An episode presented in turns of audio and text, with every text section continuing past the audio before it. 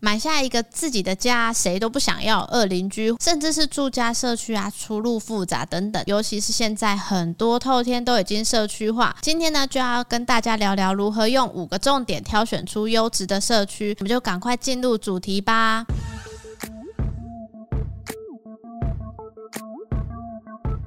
欢迎收看房仲小五的频道。大家好，我是小曼。许多朋友在看屋时最常问：这边的社区邻居好不好相处啊？或者是这边住户都做什么工作呢？社区环境和优质度可能会影响到入住后的居住品质。如果社区的质感好，也会在换屋出售时销售条件会好一些。社区的优质度不只是看邻居这么简单。小曼就列出五个重点，赶快呢报给大家哦。第一个，管理费的高低，管理费低未必是好事，会影响到公社的维护和保养。对于生活品质更为要求的朋友，就不会期待这样子的社区。除非中古社区公社少，加上管理费已经存有一定金额，不然以一般新的社区来说啊，公社多样都是需要钱来做维护的哦。如果管理费高，都需要有稳定的工作收入才更能够支付，也代表愿意呢花钱来维护社区。前几天呢、啊，在跟阿伟聊，然后那时候我们聊到澄清湖附近不是有一个住宅区，他也很喜欢那边的氛围。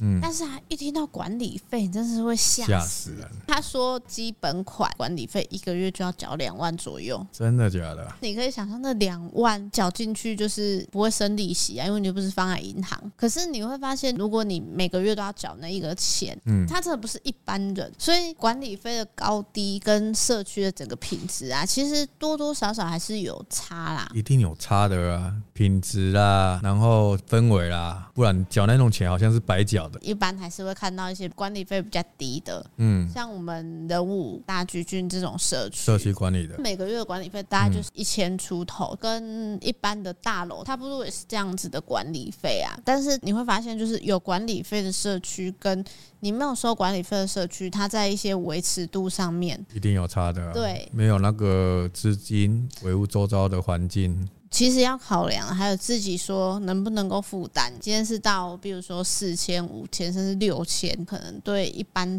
小家庭来讲，就需要去评估看看能不能够负担了。第二点，布告栏的消息有两个部分：公告事项和收支记录。公告一些车位、公社的维修事宜啊，代表管委会对于社区的整体的维护呢是相当重视的。再来则是收支记录，那要注意的呢，就是公布栏呢是否有许多管理费欠缴的记录，但是呢，中古社区成立的时间久，都有一定金额的存款，就可以注意呢，社区定存的金额，还有每个月收的管理费支出和收入是不是对等，有没有明显超支的情形哦？我觉得社区型就是这样子，不管你有没有收管理费，他们其实都有一些公告，就算是没有管理员，住户本身他也会去准备一些公告，比如说呢，哎，有需要配合的事情等等。像现在社区都会有拉群了，现在有些都赖啊，如果你看到有管委会在制式化，还是会有一个资本，比如说他们这个月可能花了哪些钱在哪里，或者他收了多少钱，支出多少。像我们之前常常聊到的，就是管道间，嗯，二楼比较会遇到嘛。如果你没有定期去做整理，嗯可能就会积水这件事情，因为它会回堵。还有要注意的，就是二楼最好是那个公积金要够，不然维护起来。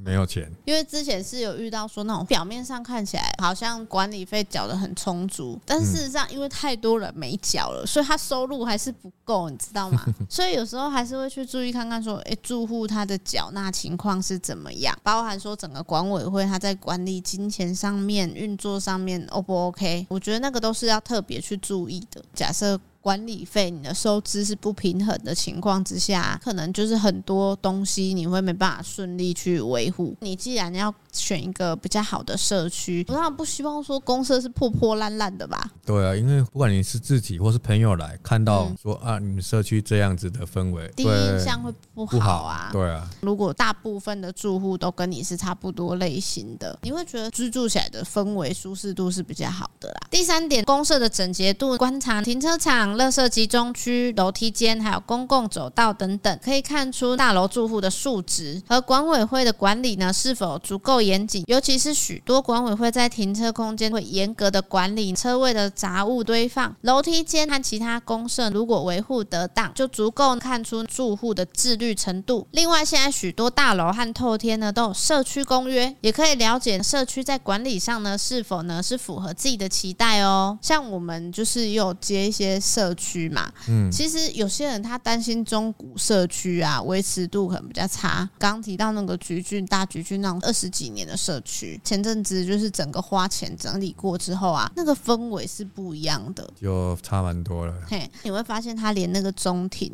大家的那种就是整洁度都保持的很好，嗯，那就是住户都蛮有水准的。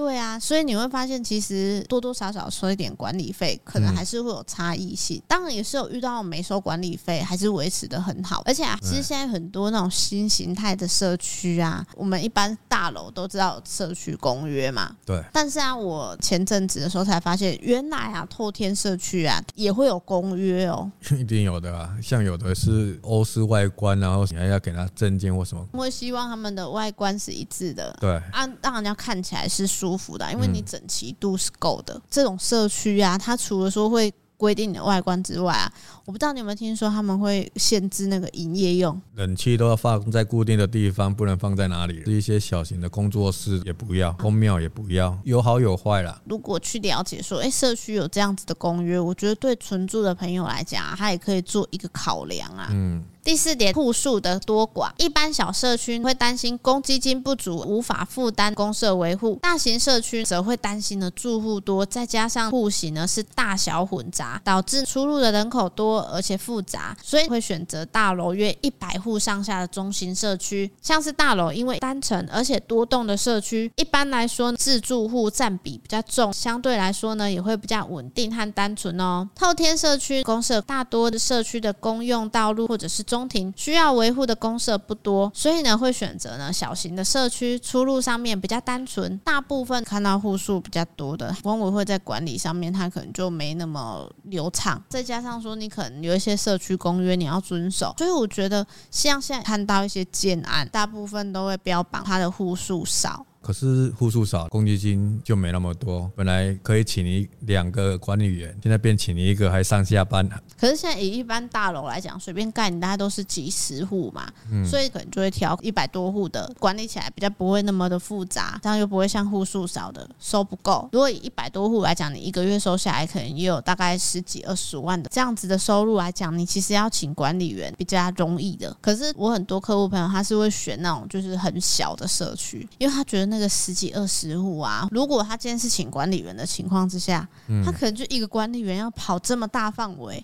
他觉得那个是非常困难的，干脆就选八户啊、六户那种小社区，不会担心说，哎，出入上面很复杂。尤其是现在很多像大楼物件，可能就是投资的，会出租什么的。出租对。最主要是你在出租的同时，你也不确定说他是真的纯住，还是说他会做什么使用。像有一些报道啊，出租有时候也是会遇到人家做一些不法使用，所以有时候很难去避免。第五点，平数大小，一般新建案都是二到四房的户型去分配比例，但是可以看到一些建案会标榜均值的三房或四房，因为两房的户型会是长期投资的标的。有出租的话，就会有数值不同的情形。如果是均值三房或四房来说，因为呢平数比较大，管理费会比较高。对于成家的族群或者是稳定度好的朋友呢，才会考虑这类型的物件。所以呢，想要找优质一点的社区，可以朝平数大一点的社区物件做选择。小平数户型和大平数户型的承租人也会有所不同。对于小平数户型承租人呢，也会是比较稳定。当然也有租金上的不同。大平数户型啊，通常呢租金比较高，吸引的承租人呢，在社会条件上呢，可能也会比较好一些哦。用这些方式呢，虽然可以大概的判断呢优质的社区，但是相对之下呢，要付出的金钱和预算呢是会比较高的。又或者说呢，你的需求呢就是小平数，不可能呢为了这些条件呢去改变自己的需求，主要还是要。道自己住的舒服和习惯才重要哦。像我们常带客户，大部分会找租的啊，都是小家庭，他想要租这么大平数的。嗯、就算你的管理费再怎么便宜，现在大概五十五六十左右，算下来也要大概两三千，嗯、甚至可能接近四千。单身的他比较少会去租这样子的类型，除非是学生啊，因为像有的都是学生分租的比较多了。所以出租类型其实还是小平数啊。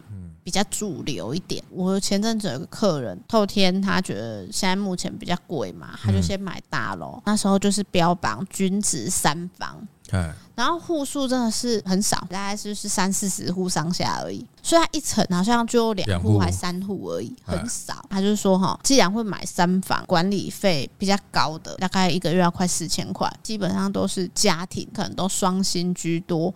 他觉得这样子出入上面比较单纯。所以那时候买那一个时候，我也是很惊讶。可是现在很多建案呢，它其实为了要整个氛围，还有就是社区上的优质度的，很多会标榜均质两个字。因为我现在看到还其实还蛮多的。这个均质啊，我后来研究一下。大概的意思就是优质度比较平均一点，因为一个月付到接近四千的管理费，你要有一定的能力才有办法去负担呐。对啊，所以我觉得如果你从评数上面下去看啊，可以大概筛选出一社区的优质度，还有就是一些数值的平均度。我们今天聊的这五个重点呢，提供给大家做一个挑选的标准。但是呢，在挑选之中，你也要评估自己的能力。不管说今天是大楼或者是透天呐，我觉得优质的。社区总价上面，或者是管理费上面，它可能就是会比较高。其实每个人的标准都不同，可是呢，你可以去看看你想看的房子的环境。如果你觉得这个社区氛围是你喜欢的，可是呢，管理费多一点，你可以把你生活上不需要的支出